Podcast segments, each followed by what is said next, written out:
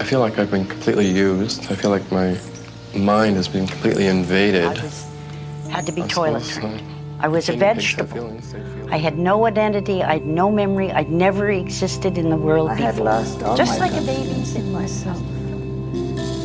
I suffered, I suffered like hell. Uh, my mother had to stay with me all the time. She couldn't leave me one hour. Hello, hello, hello, everybody. Welcome to STAT, Shocking Traumas and Treatments. And we are your hosts, Karen Wickham and Mary Gardner, coming to you from beautiful Toronto, Ontario, Canada. Hello, one and all. Welcome. So that was some of the victims of Ewen, Dr. Ewen Cameron, using the word doctor lightly, from his how he inflicted upon them these horrific and cruel human experiments. And it's we've all heard, heard the words mind control, but this runs so much deeper than that.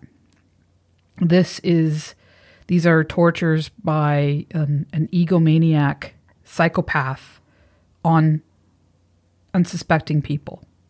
Worse, his patients. And they may sound like very strong words when I'm talking about this man, but you will see as we go along that they don't still quite cover the kind of monster that he is. Mm-hmm. Let's get into it. Okay. So, who is this dude?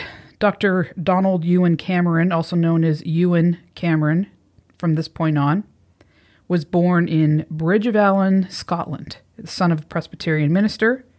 In 1925, he received his diploma in psychological medicine. He was influenced by Adolf Meyer, and in 1926, he moved to the U.S. to work with Meyer at the Phipps Clinic in Johns Hopkins University. So, why is it important that he worked under Meyer? Because Meyer was a, well, a very famous doctor, psychiatrist, Yeah, I was gonna say I know that name for world sure. renowned. Yeah, well, I've talked about him in other um, episodes, Episodes, yeah. before. And the thing is that this guy, to sum it up as best I can, believed in um, a physiological effect on the mind. So there was a biological, physiological reason why a person would suffer from mental illness, along with other psychosocial um, reasons, other innate causes of the yeah, mind. so sort of a nature versus nurture. He believed that there was some like things that you were just born with, I guess. Yeah, like it was an early sort of belief in that without getting into a, a whole biography of this guy. So this we'll see how this plays out with Dr. Cameron. In 1928, he went to the Bergolzi, I think that's right the way I'm saying it, I'm not sure, clinic in Switzerland at the University of Zurich. And he studied under a Dr. Hans W. Meier, M E I E R, as opposed to Adolf Meyer, who has a Y in his name, just to clear that up. That's crazy. There he met A.J. Mathers, the principal psychiatrist from Manitoba, Canada. In 1929, Mathers convinced Cameron to work as a psychiatrist at the Brandon Mental Hospital. He was in charge of admitting at the reception unit. And from 1929 to 1936, he worked there. He did some pretty incredible things that have changed the way psychiatry was seen and treated. Early on, he did some good. And it's, you know, this is what he did. He organized the structure of mental health services in Western Manitoba. So he started up 10 functioning clinics just to treat people with mental illness. And this model was used as a blueprint for the Allan Institute and the forerunner of the 1960s community health models. So, pretty amazing. And at the same time, he did clinical research and contributed to the scientific literature. In 1936, he moved to Massachusetts and was the director of research at Worcester State Hospital. And in 1939 to 1943, he was the professor of neurology and psychiatry at the Albany Medical College in Albany, New York, and at the Russell Sage School of Nursing. His study interests were the interrelationship between mind and body, biological and medical. And he wrote about schizophrenia, uh, the medical field's understanding of it, and the treatments. He also did a lot of work in understanding psychotic syndromes caused by physical changes in the brain. So he took a biological approach to mental illness. Okay, which was which was Adolf Meyer's kind of early influence, Influence, and okay. nature versus nature, that type of thing. But he leaned a little bit more into the biological causes of mental illness. At the same time, his papers reflect his lifelong enthusiasm for understanding the understanding of memory, how memory was formed, where in the brain does it occur, and what changes happen during this process, and the biological reactions that allow us to recall memory. So, again, this will play a key role in his future experiments. He also wanted to know what happens during aging and psychosis. So in 1936, he published his first book called Objective and Experimental Psychiatry. He believed that psychiatry should study human behavior scientifically, um, the biological aspects, nature versus nurture, using the scientific method. In 1943, he moved to Montreal and worked at, uh, through McGill University on a grant from some major contributors Rockefeller Foundation, money from the Montreal Star owner, and from Sir Hugh Allan. He gifted the university with a mansion on Mount Royal. And this is what transformed into the Allan Institute or the Allan Memorial Institute. And this is where all these horrors would take place. So, over the next 20 years, he turned it into a world class, cutting edge psychiatric institute. He recruited psychiatrists, psychologists, social psychiatrists, and biologists from all around the world to work there. And that was kind of a first that you would see that you would see this multidisciplinary group all under one roof. He was considered to be one of the best, most respected psychiatrists in the world at that time. He was so renowned that he was one of three North American psychiatrists invited to the Nuremberg trials to analyze Rudolf Hess, who was oh. the yeah, he was the deputy Fuhrer. Right. So Adolf's right hand man. exactly, and the things that he did or told people to do or gave permission to do were the worst you can imagine. When you're Hitler's right hand man, you're in all of it. They were to question his sanity. Was he sane? Could he stand trial? So they deemed him sane. He stood trial and he was given a life sentence. And uh, years later, he committed suicide. This next part just blows my mind, and you'll see why. Cameron goes from being someone with good intentions to becoming one of the people that he was disgusted with, that he was afraid of. He was greatly affected by all the atrocities he heard during the trials. He wrote papers emphasizing that the insanity that spread through Germany could not happen again. Yeah. Well, I mean, that's God. I would hope if you were any kind of normal, decent person, and you heard the the stuff that went on there, that you would be like, "Yeah, we got to stop this from ever happening again." Uh, yeah. The trials exposed the deranged atrocities against the Jewish people by a nation who followed the lead of a madman. He preyed on their hate and fear and fanned the flames of ignorance and arrogance. And this is what Cameron started to do. So he wrote a paper called Nuremberg and its significance. It was, and I'm going to give you a little, it's an ex, uh, excerpt from the paper. Okay. So the reasons that he that it for its significance is that it they needed to reestablish the justice of Europe. And they needed to confront the German people with the facts of the atrocities that committed during the war and the revelations to the world that this had occurred. So we need to get it out there and we have to stop it from happening. And here's a quote from it. It is not simply against future conspiracies of evil men which we have to guard against ourselves, but it's against weakness and faults in our own social order in our own ways of living against which we have to be on continual guard. We need to destroy deranged and outdated concepts of human relations before they could hurt society. He was concerned that there were people of authority in all societies who spread misinformation. Uh, we've just been living through that ourselves, right? say, how apro- apropos. Yeah, but if you think about what that misinformation has done to our society now, all the ugliness and fear and horrible things that have come out of it. yeah, and it's spread even more easily with uh, digital media and the internet. hate crimes and it's just so we can see what can happen. I mean there are other there are other, you know, examples of that, but in our own recent world we can see that. And this concern of his was that these very people could have access to nuclear weapons. Mm-hmm. he believed that the future lay in the knowledge gained by social and behavioral scientists who would be the ones who would be the architects of society. He believed in a united world and a united nation. Okay, well, I mean, that's a pretty good thing, I think. Mm-hmm. So So where did it all go wrong? I'm getting to it. You'll see it's a slow progression, but you'll see it. Well, maybe not so slow. He believed the world was made up of the strong and the weak. That's it. You're either strong or you're weak. The weak were full of anxiety and insecurity, and they were dangerous because they could bring chaos to the society. They needed to be identified and their roles in society evaluated.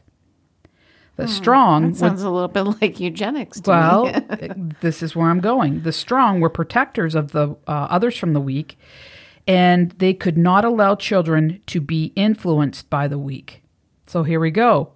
What happened in society, uh, if we're looking at the Nazis, was that they spread fear. And one culture was considered dangerous and weak, and the other were considered strong. And they needed to control that. So Cameron was thinking the same as like Hitler, fascism, authoritarian society. Even though it it's a concept at that point, you're going to see where this takes him. It didn't it he didn't learn from Nuremberg. It influenced him to think this way and to repeat it. In 1942, he became an American citizen. In the late 1940s to early 1950s, he still continued to study memory and aging, and then expanding those studies into anxiety, depression, and schizophrenia, social psychiatry, the rules of interpersonal interaction with family, community, culture, and the cause of emotional disturbance. He was the first psychiatrist to do these things as well, which was good. Day hospitals, psych units in general hospitals, um, studying the social and psychological causes of mental illness, nature versus nurture, and how to modify these behaviors and or environments. All so- right, so we started out on a good path. Yeah. I guess. I mean, I never even thought about that, but day hospital, like like day treatment, like you you didn't have to be kept overnight. You could just go and get your treatment for your psychological issues, but you could still go home. Yeah, and that you weren't just put on a general floor; that you had a unit specifically that um, specialized in, in treating mental illness. So those are those are good things. Um, he believed in the biological factors, what caused severe psychopathology. Um, he did not like Freud at all, dismissed him, and can environment affect biology? Uh, can changes happen in the brain because environment? We know that now 100% because of PTSD. Traumatic event happens, it changes your brain. He believed the role of psychiatrists should be driving social change. So, psychiatrists should be in charge. And psychiatrists, psychologists, social scientists should control the narrative, therefore, the citizens. So that's authoritarianism. and he used Germany weird. as an example of why they should do this. If you've got the psychiatrists, social workers, you know, social scientists, etc., uh, running the world, this shouldn't happen. Oh, so he's saying that if that happened, then would Germany wouldn't have happened. Like Yeah. Eh, Nazism and stuff wouldn't Yeah. have happened. If the only the psychiatrists and social workers and bi- social biologists, social scientists of the world controlled it, this stuff wouldn't happen. So then you would just have people that controlled minds controlling the world, which is, yeah, exactly. Okay. So here's an excerpt from what I'm calling his scary manifesto that shows the genesis of his journey into the depths of mind control. Okay, here we go. Quote We now recognize that the transmission to children and also to people at all ages and beliefs, attitudes, and customs which produce unnecessary anxiety, guilt, feelings of inadequacy, and hostility must come to an end as a matter of public health and individual well being. We have recognized that many of these damaging ways of being are transmitted by parents who themselves suffer from them. We also recognize the part played by social institutions interested in the perpetuation themselves. End quote. And let's start another one here. All of us have seen the transmission down the generation of insecurities chronic, chronic anxiety, frigidity, feelings of inadequacy. We have at present no means whatsoever of stopping this. It could be stopped, however, by remodeling and expanding our present concepts of suitability for marriage, of quarantine of individuals suffering from diseases likely to spread to others. End quote. Okay, I have a furrowed brow. I, I got lost there. So what he's basically saying shouldn't let the mentally ill reproduce? Yep, and quarantine them. Oh, Jesus. It need to, he saw this that mental Ill- illness as like a infectious disease. Or that it was, you know, inherently genetic or biological. So if those people reproduce, then the offspring will get it. All- All of the above, yeah. All of the above. Okay. Okay, so he believed that we need to predetermine who should have children and who should hold positions of authority. Hmm, oh no. Yeah. Okay. So he did a talk on dangerous men and women, and he believed in four personality traits that were a significant danger to society um, and their friends and colleagues and destructive to their children. Number one, passive personality type. He will stand anything and stands for nothing, were his words. The possessive type, jealousy and demand loyalty, danger to those closest to them, and their influence on children would be devastating. Three, the insecure man. Quote, they fear the stranger, they fear the new idea. They are afraid to live and scared to die. Science must contribute to changing the world in such a way as to release these weak people from fears that keep them so miserable. End quote. And the psychopath, who is the biggest threat. And his example were members of the Gestapo. And for him, those people fell under the category of the weak. Oh, interesting. His solution? Instead of having compassion and wanting to help people with mental illness, he you would think that both as a human and as a physician, he saw that he would want to do, like he'd want to help them, but instead he saw them as emotional cripples who needed to be removed from society. Mm-hmm. Quote, rapid ways of building up new attitude for social control without crippling guilt. Children have certain psychological rights to protection against indoctrination with damaging, outmoded attitudes against the implantations and taboos and inhibitions by their parents. By the mid 1950s, Cameron became unbelievably powerful. Like, we're talking all powerful. At the Allan Memorial Institute, he was one of the foremost psychiatric research and clinical doctors. He was professor of psychiatry at McGill University. He was psychiatrist in chief of the Royal Victoria Hospital. He was director of the Allan Memorial Institute of Psychiatry. He was president of the American Psychiatric Association, president of the Quebec Psychiatry Association, president of the Canadian uh, Psychiatric Association, president of the World Psychiatric Association, president of the American Psychopathological Association, and president of the Society of Biological Psychiatry. Wow, that's a lot of things to be What's left? What's left to be in charge of and to be president of? taking over the world. right? Absolute power corrupts absolutely. Yeah. A colleague, uh, a lot of the colleagues that work with him aren't like want to be or wanted to be anon- anonymous because of how powerful he was, and um, and also because they don't want to be associated to the things he did. So they would make quotes, but I don't want you to know that I was even associated with this dude. Okay, so this is one of their uh, his colleagues said he didn't have the faintest notion of how to go about doing experiments or doing research, but he thought he did. He wasn't so much driven with wanting to know; he was driven with wanting to be important, to make that breakthrough. It made him a bad scientist. He didn't believe in the scientific method because he felt it was too slow. But that's why it exists, right? I mean, the scientific method is there to make sure you get the appropriate results and follow the right protocols. Well, this is a perfect time, a perfect segue Thank you. um, to talk about like the aspects of the scientific method. So, one, make an observation. Two, ask a question. Three, form a hypothesis or testable explanation.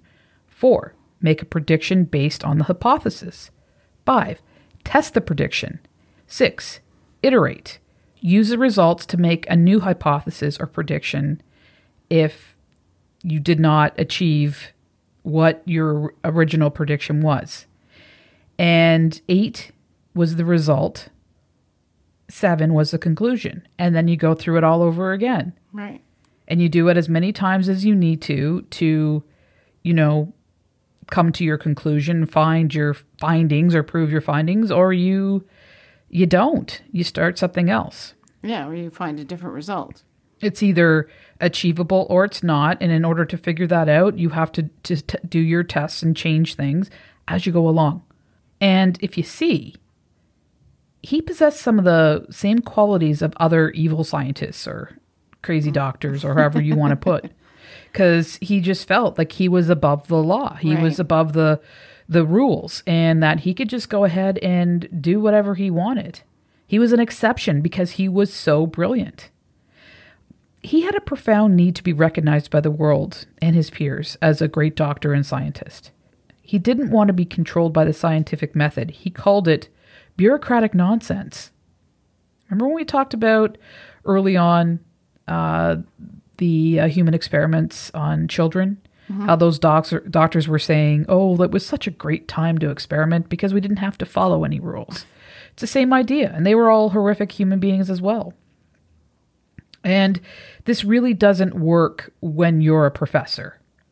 He repeatedly cited his own work as evidence and rarely others. So here he is as a professor, trying to teach students, and the only works that he cite are his own. Okay? If that's not a sign of an egomaniac. Yeah. he never found fault in himself. He would suppress other colleagues and residents' papers.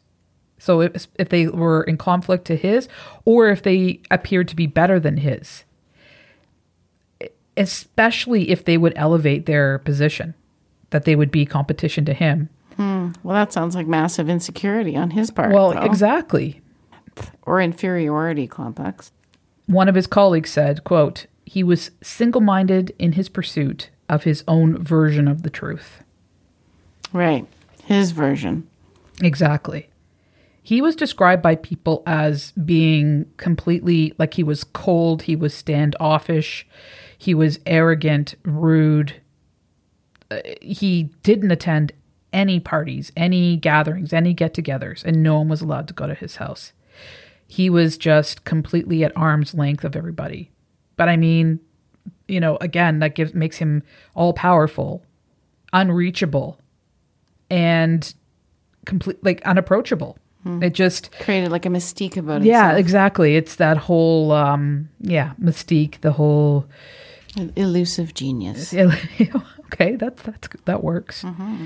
Okay, so now it's time to talk about the experiments he did.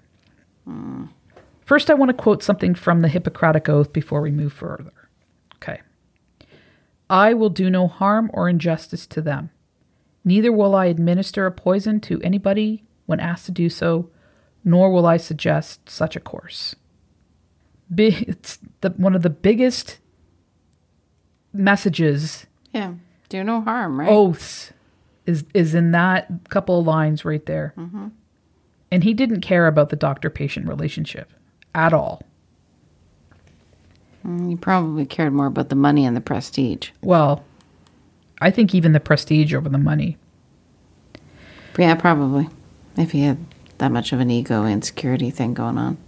And just to, you know, go over it quickly once again, he was interested in biological psychiatry. He believed that mental illness was in part caused by physical dysfunction. Therefore, their treatments would involve surgical, chemical, or electrical methods, or any combination of them. Yikes. Initially, these physical treatments were most often used in conjunction with psychotherapy early on. His experiments utilized the use of all four methods. They were done so in a cruel and traumatic and deranged manner that caused permanent damage, disability, and sometimes death to his unknowing patients. And in one case, a colleague. Oh, wow. Yeah. In the late 1930s and the early 1940s, there was a dramatic move towards treating patients by chemical, physical, and mechanical ways by working directly on the brain. So, a physical example would be cold and hot baths and wrapping the patients in wet sheets. And as they dried, they were, would tighten on, around their body. Insulin shock treatment, ECT, lobotomy, metrazole, things like that. Mm-hmm. Chemical, mescaline, cocaine, benzedrine, alcohol, sodium amytal, which is a true serum, mm-hmm. um, caffeine, and then later LSD and thorazine. Hmm.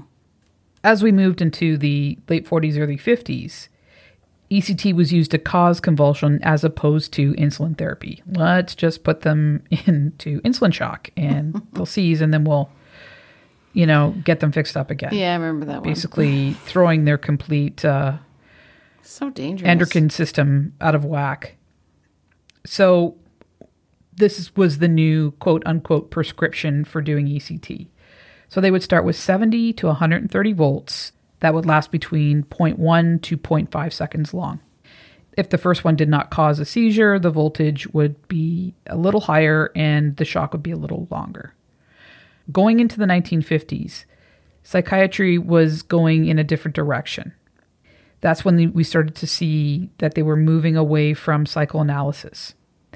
And it was still quite popular, but they were slowly moving into more, like I said, physical and chemical ways of treating people. And drugs like chlorpromazine, also known as thorazine, were given to the patient. It was the chemical um, lobotomy that they, they called it. And that was a thorazine is an antipsychotic drug. Okay. So, the- like, a affected the frontal lobe? Uh, it just it helped with it was an antipsychotic. I don't know exactly in the brain where it helped it, but basically it took someone with schizophrenia, bipolar, uh, severe behavioral problems, and it helped basically calm them down, Okay. help to slow down their mind, and help with hallucinations, that kind of thing. So they started to use thorazine, and eventually this stopped lobotomies from happening even though Walter Freeman did his very best to keep them going as long as he possibly could. With the lobotomy wagon yeah, exactly. or bus or whatever the hell it was. Yeah. In 1948, a new type of ECT was being used, or a new type of ECT treatment. So we talked about the 70, 130 volts, 0.1 to 0.5 seconds, that type of thing. This new treatment was developed by psychiatrists L.E.M. Page and R.J. Russell. So the treatment was called the Page Russell ECT, and it was an intensive form of ECT. So this is how that went.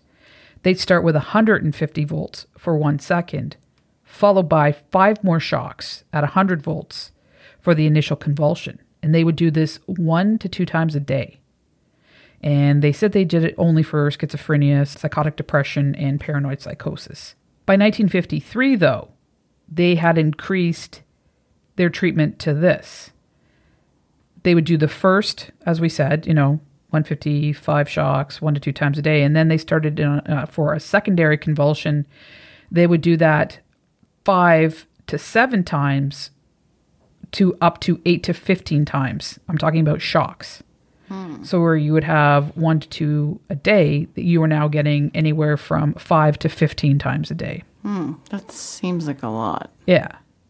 Not meaning that you would go back to the place five to 15 times. It means that they would shock you at any given time that much. About 3,500 patients had this over five years. So they followed a flawed and dangerous theory that more is better. Mm-hmm. Okay.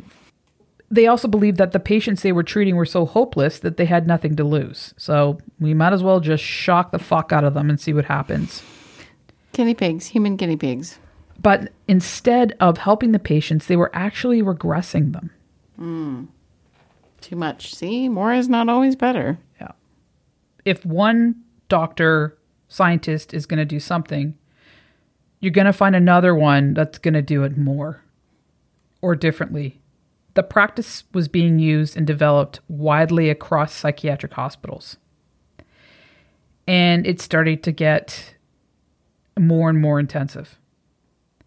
A lot of hospitals were doing between 28 to 65 shocks a day over three times a day. What?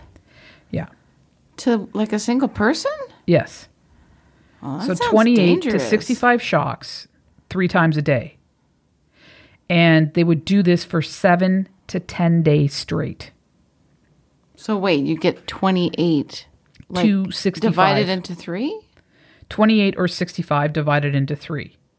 So morning, you might get 25, afternoon, 30, dinner time, 10. Like, you know what I mean? Like, it, that's how it, it could break up.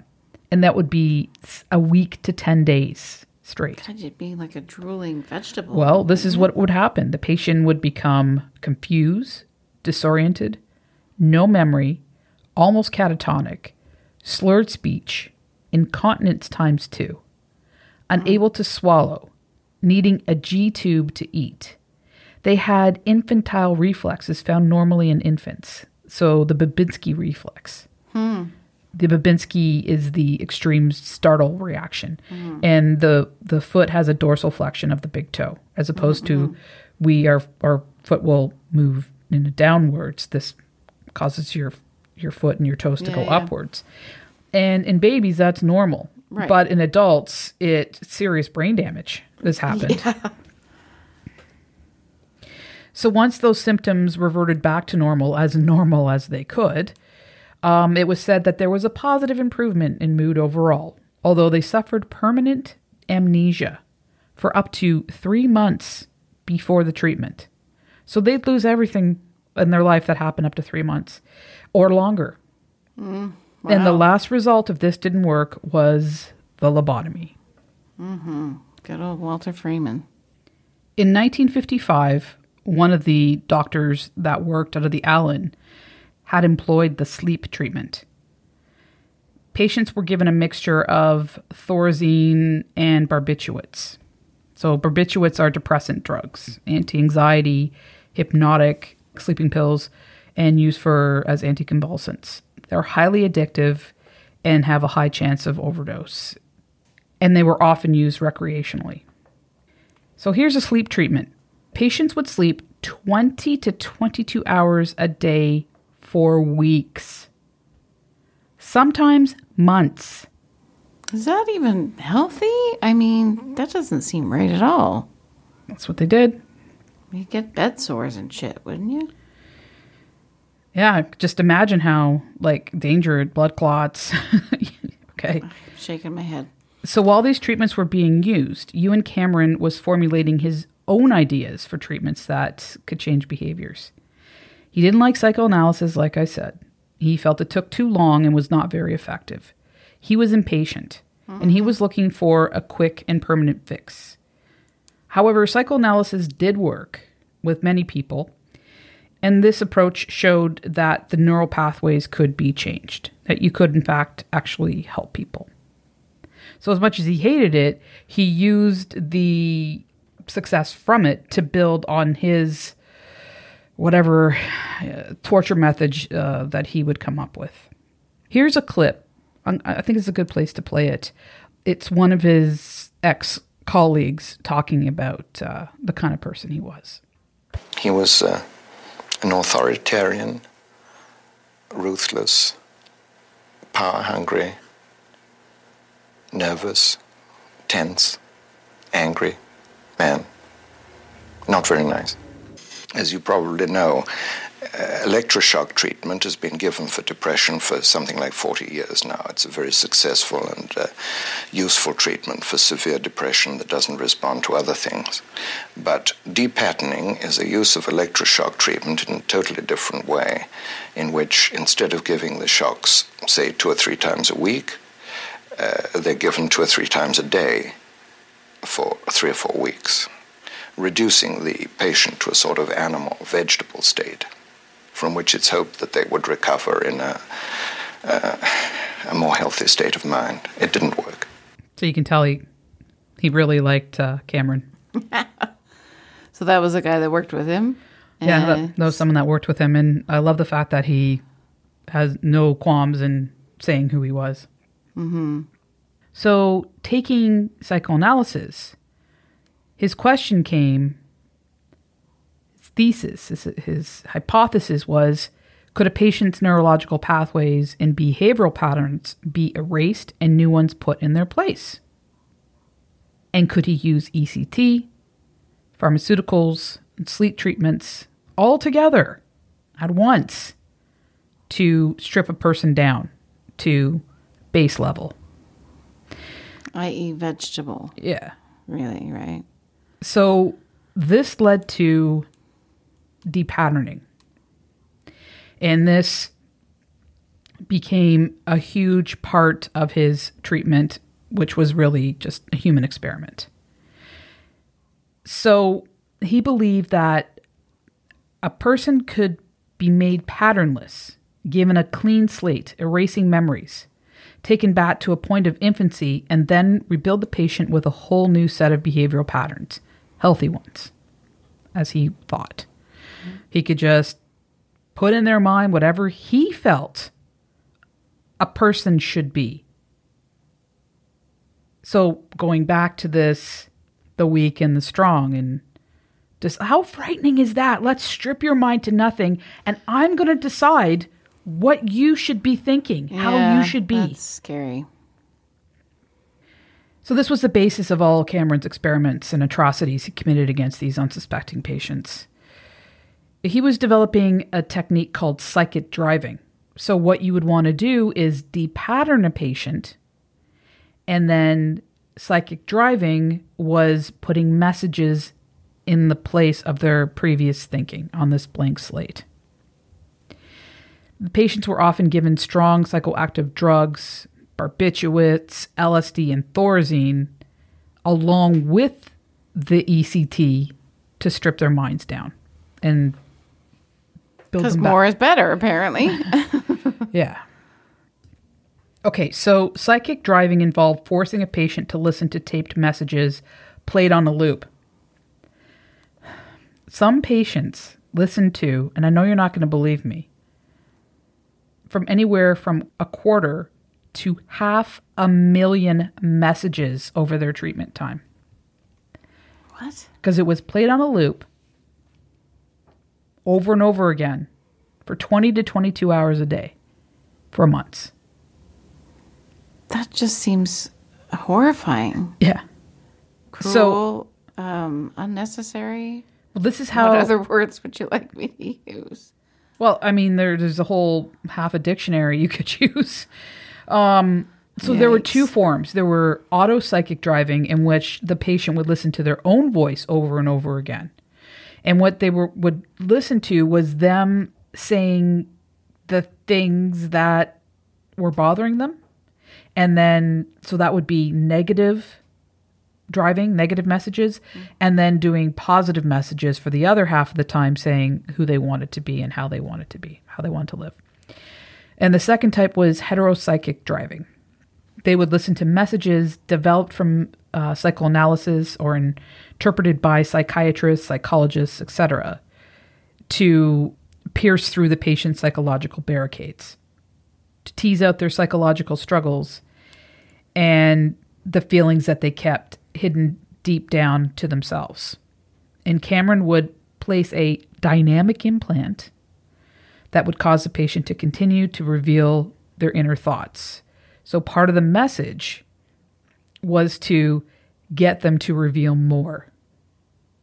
So if their message was, tell me more, tell me more, open your mind, like that kind of thing. Hmm.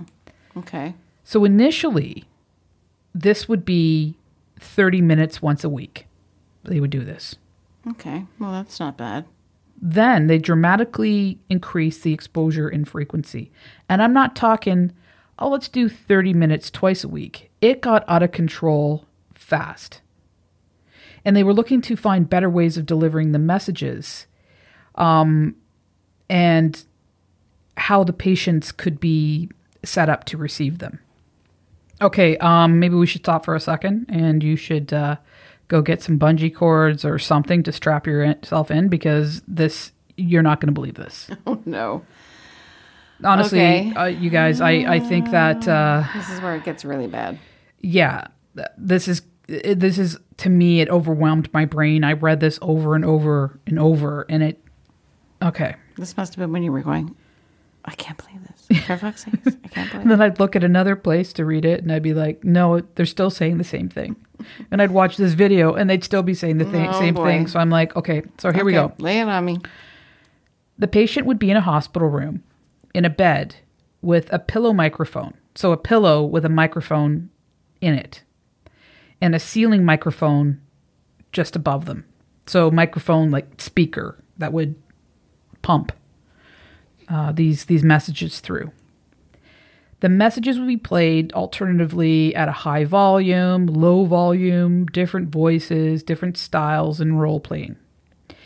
And this would disinhibit his patients to lower their defenses, so they would be able to absorb the information more. They would be given sodium amytal, which is also known as the truth serum, Oh yeah, right. and amphetamines. So they'll stay awake. Yeah. But be right out of it. And then prolonged sleep with psychic driving messages, initially for 10 to 12 hours a day for 5 to 10 days. The patient would be in a prolonged state of psychological isolation. They would be in a dark room. Their eyes would be covered with dark goggles so that they couldn't see. And when they were not getting the psychic driving, their ears would be covered with noise canceling headphones. Their arms would be placed in tubes so that they couldn't touch their own body. And then they were given LSD while in this state, but they didn't know that they were getting LSD. Wait, what? Their arms were in tubes. Yeah, like if you can imagine like What Christmas is it like the cone of shame, but for your arms or something? For crying out loud! I So they couldn't take the headphones off or something. they couldn't move it was like from their armpit down to past their wrist so if you can imagine basically your arms being in a cast that you could move you know like the christmas paper wrapping paper tubes? We'll take them and make the diameter big enough to fit your arms into. So they couldn't touch themselves. So they couldn't hear. They couldn't see. And they couldn't move and they couldn't touch their body. Y- you mm. have no reference for so you've got sensory deprivation. yeah. And then in a the dark extreme. room on top of it Oh God. and nobody around you except for when a nurse would come in and out and the people would lose it they Uh, did studies on And they're on LSD, but they don't know they're on LSD. that to me is the most terrifying thing i can think of that if someone dosed me and i didn't know it and i started completely tripping out and didn't know why like there's one thing to know why right. to yeah. say okay this is what's going to happen even if someone did it and said to you haha i did this to you you're like okay so whatever's going to happen to me from this point on is going to happen because of this and it will eventually stop while you're losing it like we talked about those poor men the hooded men who were given lsd with these hoods on their heads put in uh, beaten and put in sensory um, uh, isolation deprivation like I, I i think that that's that's a incredibly And this is the kind of shit that they do now, probably still. I mean, I'm sure the Americans do it to Oh, this happens in uh yeah, in different places in the world still. So what did the reaction did these patients have to this? Well, they would fight the procedure. They would defend themselves by trying to block out the message, and some of them just couldn't and they would go into a deep state of psychosis. Yeah. Uh, wonder why. So that's that's bad, right? That's fucked. Well, it gets way worse than that. Because he was he was disappointed that he really didn't get the results that he wanted. He wrote a paper stating that he needed to find a better way to drive in the message. So he stepped it up. Oh, God. Okay, now what? The headphones would now pipe in the sounds. Okay? So instead of it being all around them, it was going directly into their ear and they could control the volume. And now you're hearing voices like that are like directly into your head. I, I can't even imagine being on LSD and then like in that state and then these messages. Like, I, you'd be so fucked. Yeah. There's no other way to say it. Sorry for my profanity. The um the voices would be male, female, loud, quiet, stern, gentle, and there would be like, you know, some weird ambient sounds mixed in with their with them and like I said, they would um this one woman had the following that I'm going to write here for 151 days straight. Wait, what a minute. How, how the hell do they go to the bathroom or eat and shit? Well, I'll, I'll, let's break it down here. They would play the same message over and over for 16 hours a day, up to 20 hours a day, for 20 to 30 days straight. For that one woman, up to a, that was 151 days straight. They were given PCP, which is angel dust.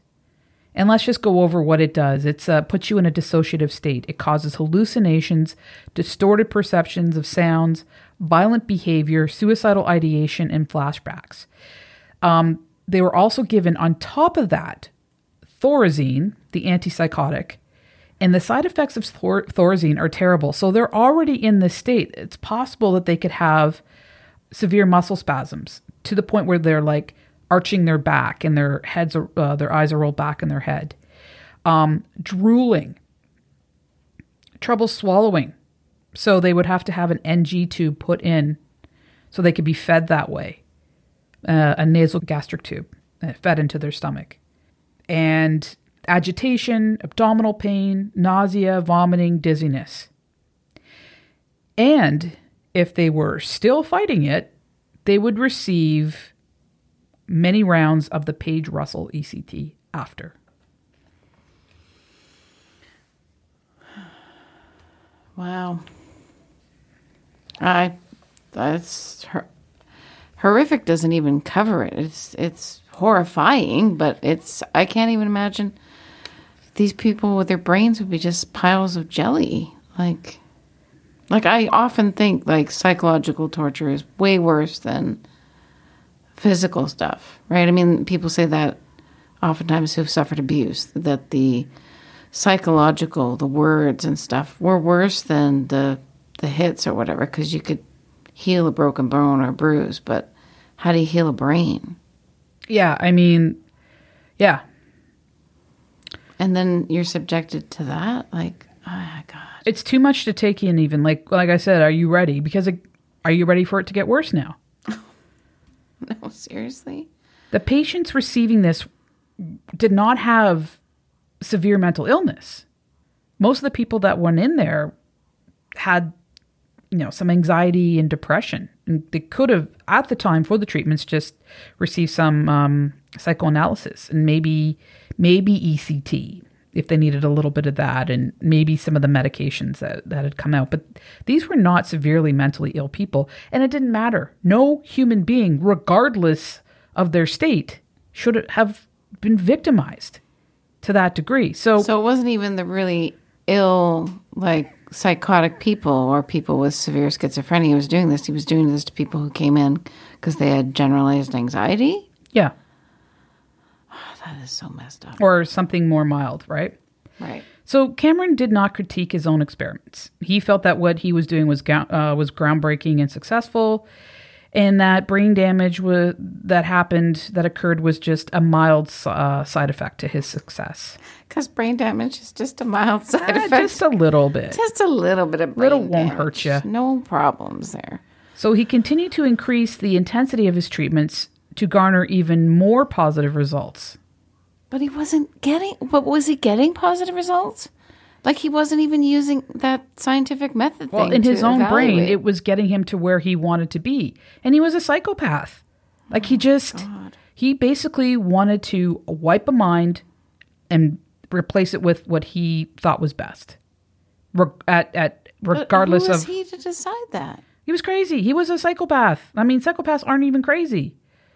This this was a megalomaniac, narcissistic psychopath who started off with relatively decent intentions, but he was just a fearful, fearful. ma- Okay, look, I'm going off here. Let's let's can carry on. Back on the back on the tra- back on the tracks here. Yeah. So Cameron did not, like I said, c- critique his own experiments, and he could he wanted to build a new personality. So here's a quote from him.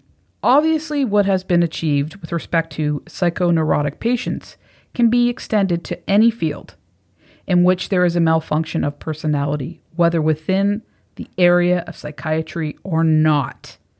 He just said we could do this to anybody. And that's what he did. Brainwashing, literally washing the brain. Yeah, yeah. I guess that's where the term comes from, right? He had become what he feared the most that menace, that psychopath, that.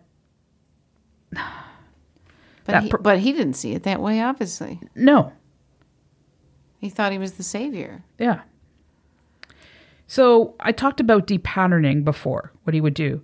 So he like so he added a new element to his experiments, the depatterning, but it was a new iteration of the depatterning oh, depatterning. so it wasn't just so how how he, how it was done before, how he was doing it now was More messed up. he wanted to destroy the prolonged destructive patterns of behavior. Give a patient a clean slate. That was, like, that was his gift to them. Give you a clean slate. We'll wipe your minds. You won't remember anything, and you can have a fresh start. In order to have a fresh start, don't you need to remember from where you came from? What you've learned from it? I would think so. Okay, so let's talk about his new way of depatterning. There were three stages. The patient would lose track of time and space. There would be a massive uh, disturbance in memory, and they would reduce them to an infantile state. So that was the three, three states. So sleep, twenty to twenty-two hours a day. Given a daily dosage of thorazine and barbiturates like phenobarbital, the patient was awakened three times a day for meals and going to the bathroom. The first week, they got solid food, and the next week, they were given semi solid food with insulin. After 10 days of sleep, they would go and have the Page Russell ECT, the most extreme form of it, for 30 to 60 days. After 30 progressive, intensive rounds of ECT, after 30 days of ECT that progressed as the days went on up to 60 days, the patients would receive anywhere from 23 to 150 shocks. A day? It, I think in that period of time, Oh, okay. In that, sorry, in that stage. Okay, that phase. for the next 60 days, for, for the next 30 days. They would just be. So like every day, that would be like getting jelly. like a couple shocks every day, up to 150 in total. So over 30 days, which would be Their brain would be Yeah. mush. if no, not no wonder that woman, one woman, like in the quote when she said like, she was like a baby, or, Yeah. like- or whatever. So, if not fully depatterned, so they're mind wiped, the patient would continue to be moved back and forth between these stages and, until they achieve the desired effect, taken down to an infantile level and their brain wiped. So, if you didn't get through this, they start again with the sleep and the drugs and eating and the insulin, back to the shock treatments, and over and over again until he was happy with uh, the results. I think I'd rather have a lobotomy by then. How about none of this? Some compassionate treatment. But I know what you mean. So here's a quote from his notes about the treatments, the depatterning that he was doing at the time. Great. Let's see what the psycho had to say. Quote During this stage, the patient may show a loss of a second language or all knowledge of his marital status and if he had children. He may be unable to walk without support, to feed himself, and may show double incontinence. All schizophrenic symptomology is absent. His communications are brief and rarely spontaneous. His replies to questions are in no way conditioned by recollections from the past or by anticipations of the future. He is completely free from all emotional disturbance, save for the customary mild euphoria. He lives, as it were, in a very narrow segment of time and space. End quote. Uh, wow. I I don't even know what to say to that. I just When patients were not depatterned as he wished, he justified this to say that the brain had surplus capacities that take over, like an override, and that a, the brain had a switcher device which aided the patient in resisting psychic driving. Basically, if you could fight off the depatterning in psychic driving, in other words, you were using whatever coping mechanisms that you had in an appropriate manner to fight off an attack on the brain and body, you were resisting. He felt that they were intentional attempts to piss him off. They were doing it on purpose. So he was making up new shit to justify what that his stuff that he was doing wasn't working. right. Other than the fact that it was just cruel and inhumane, Vicious. and the body was the person's brain was trying to protect themselves. Like, oh boy. He was a petulant, vindictive little psychopath. You know, you, you you're not responding to basically me killing your brain, so you're doing it on purpose. And, how dare you? Torturing you. uh, and this is the icing on the cake. Oh God. Patients that were able to resist were put in foster care. What do you mean they were put in foster care?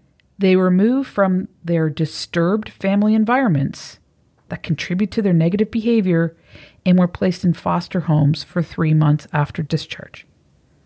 They're not children. Of course they are. If What- it didn't work, they would make them live with other people. Uh, But, but Be cared for. Adults, weren't they? Yes. So why the hell would he put them in foster care? How could you even do that legally? People didn't question. People, they would say that if you don't go, we're sending the police after you and we're bringing you back to the hospital to start the treatment again. So the people would go, okay, I'll go. And even at that point, their brain was so like mush that they, it was hard for them to resist. Holy shit.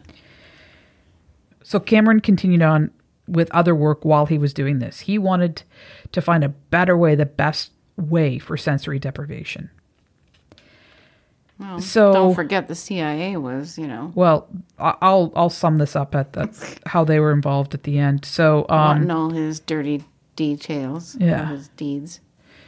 Um, so he he wanted to improve separate uh, like ways of of putting people into sem- uh, sensory deprivation because that was part of all of this that he was doing right so he's got to improve on the individual elements of it so um, initially patients were kept in full isolation as i explained earlier for one to seven days and then he increased it to 16 to 30 days so there you go and then the patients were not told when it would end because he's like, if they knew, then they would keep asking. But if they didn't know, they would just, you know, live with the fact that this is what their life was. Then he added PCP to it to achieve apathy, anxiety, depersonalization, thought disorder, disorganization, hallucinations, paranoia, and catatonia. And then third, he would further reduce their activity and depattern them. And then he would use ECT, way even worse than the Page Russell. And then he would give them Curare, which is a poison that is used by in the Amazon by the indigenous people of the Amazon. They'd put it on Okay. the end of their arrows and it paralyzes you. Okay. So he would give this to them. So But they you- couldn't but you're- move. You're, conscious still. Well, as conscious as you can be on PCP Yeah. in full isolation. It's like, well, With tubes on your arms. if you're going to hallucinate and start tripping out, well, then we're going to paralyze you. But they were the ones giving them the drugs that were making them trip out. Well, because they had to counteract the drug, right? Oh, this is Let's take so let's take the- up. let's take some Advil for our headache, but it may upset our stomach. So let's take some antacids for the stomach for the headache. For do you know what I mean? It's sort of like, um, and then Oh, wait, there's another part. And then what? this is I'm just going to say it. He put them under heat lamps from the from the kitchen. They would slide them under the heat lamps in order to keep food warm. Yeah, okay, so like the infrared kind of Yeah, he he, he thought that that would help the, the situation as well. Paralyzed under heat lamps. That's just so messed up. Like unbelievable. Yeah, How is this guy not prosecuted? Because it would expose everything. But I mean, how was something done later on? Well, Cameron's experiments were funded by the CIA from 1957 to 1964. In 1956, it came to the attention of the CIA via his paper in the American Journal of Psychiatry about psychic driving. And there was a study group in the CIA called the Society for the Investigation of Human Ecology. Uh, Colonel Hum- James human what? Ecology, Human Ecology. Okay. Colonel James Monroe was the executive secretary. He saw this and he's like, "Ah, we need we need this guy in our team." So they made a project called MK Ultra, which was led by Dr. Sidney Gottlieb, who we'll be talking about next. Okay. And basically, he was the one that developed MK Ultra, the mind control. So they saw his paper and they're like, okay, let's collab with him. So they paid him sixty-nine thousand dollars, which is seven hundred and fifty thousand in our time now. Okay. Yeah, I was gonna say. And they did further funding of five hundred thousand, which is five million three hundred and fifty thousand ah, I was dollars in our time. That's a lot. Yeah. And then our country, Canada, contributed ten thousand, which is one hundred and two thousand bucks. We were right there, all all in like a dirty shirt as well. Mm, Jeez. In 1964, he left the Allan to go to Albany as director of psychiatry and aging research, a laboratory at the Veterans Administration Hospital and at the Albany Medical College. Oh, great. So sick him on old people now. That's the whole thing. So Oh, they sick him on old people. More terrifying. Yeah, and he died of a heart attack in 1967. He was 66 years old. Mm, good riddance. Yep. Well, maybe I shouldn't say that, but Yeah, well, I'll say it. okay. So that's that's the story of Dr. Ewen Cameron and the horrors uh, inflicted upon these poor, unsuspecting, uh, trusting patients of his. Now, this this episode has gone on quite long, and I wanted to talk about the victims and honor the victims and give them a voice to what happened. But I am, I think that this episode is long enough. Yeah. Okay. So I, I just want to talk about and give a voice to the victims of Dr. Ewen Cameron uh, from the Allan Institute, and uh, it was funded by the CIA, so therefore the CIA as well, and our government, and so that's where I'm going to leave this today. Well, my brain's ready to explode. I think. I've been working on this Forget about me. You're the one who had to do all the research. for a week straight of sitting at the desk. I know you were working really hard, I'm bald in places. pulling out your hair. Yeah. Okay. I want to end on an awesomely positive note. Let's let's let's do that. I want to thank Jess MCN for giving me such giving us such an amazing review on iTunes. Thank you, thank you, thank you, heart, thank making you. the I heart the heart thingy with your fingers. I'm making that right now. Thank you. Mary loves it. Thank you very much, uh, Jess. And I also want to thank Kitty Cat 81 for becoming our newest Patreon supporter. Meow. Thank you. Oh my goodness. That was that was thank you and cat.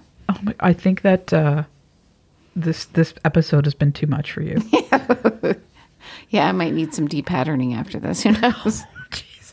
All right, let's get started. Uh, no. No, so no. thank you for everybody that listens to the show. Thank you for Patreon supporters, listeners, Facebook group participants. Thank you all so very much. Mm-hmm. We appreciate it. And uh, just want to say to make sure that you take care of yourselves, take care of each other, love each other, and most importantly, love yourself. Peace. One love.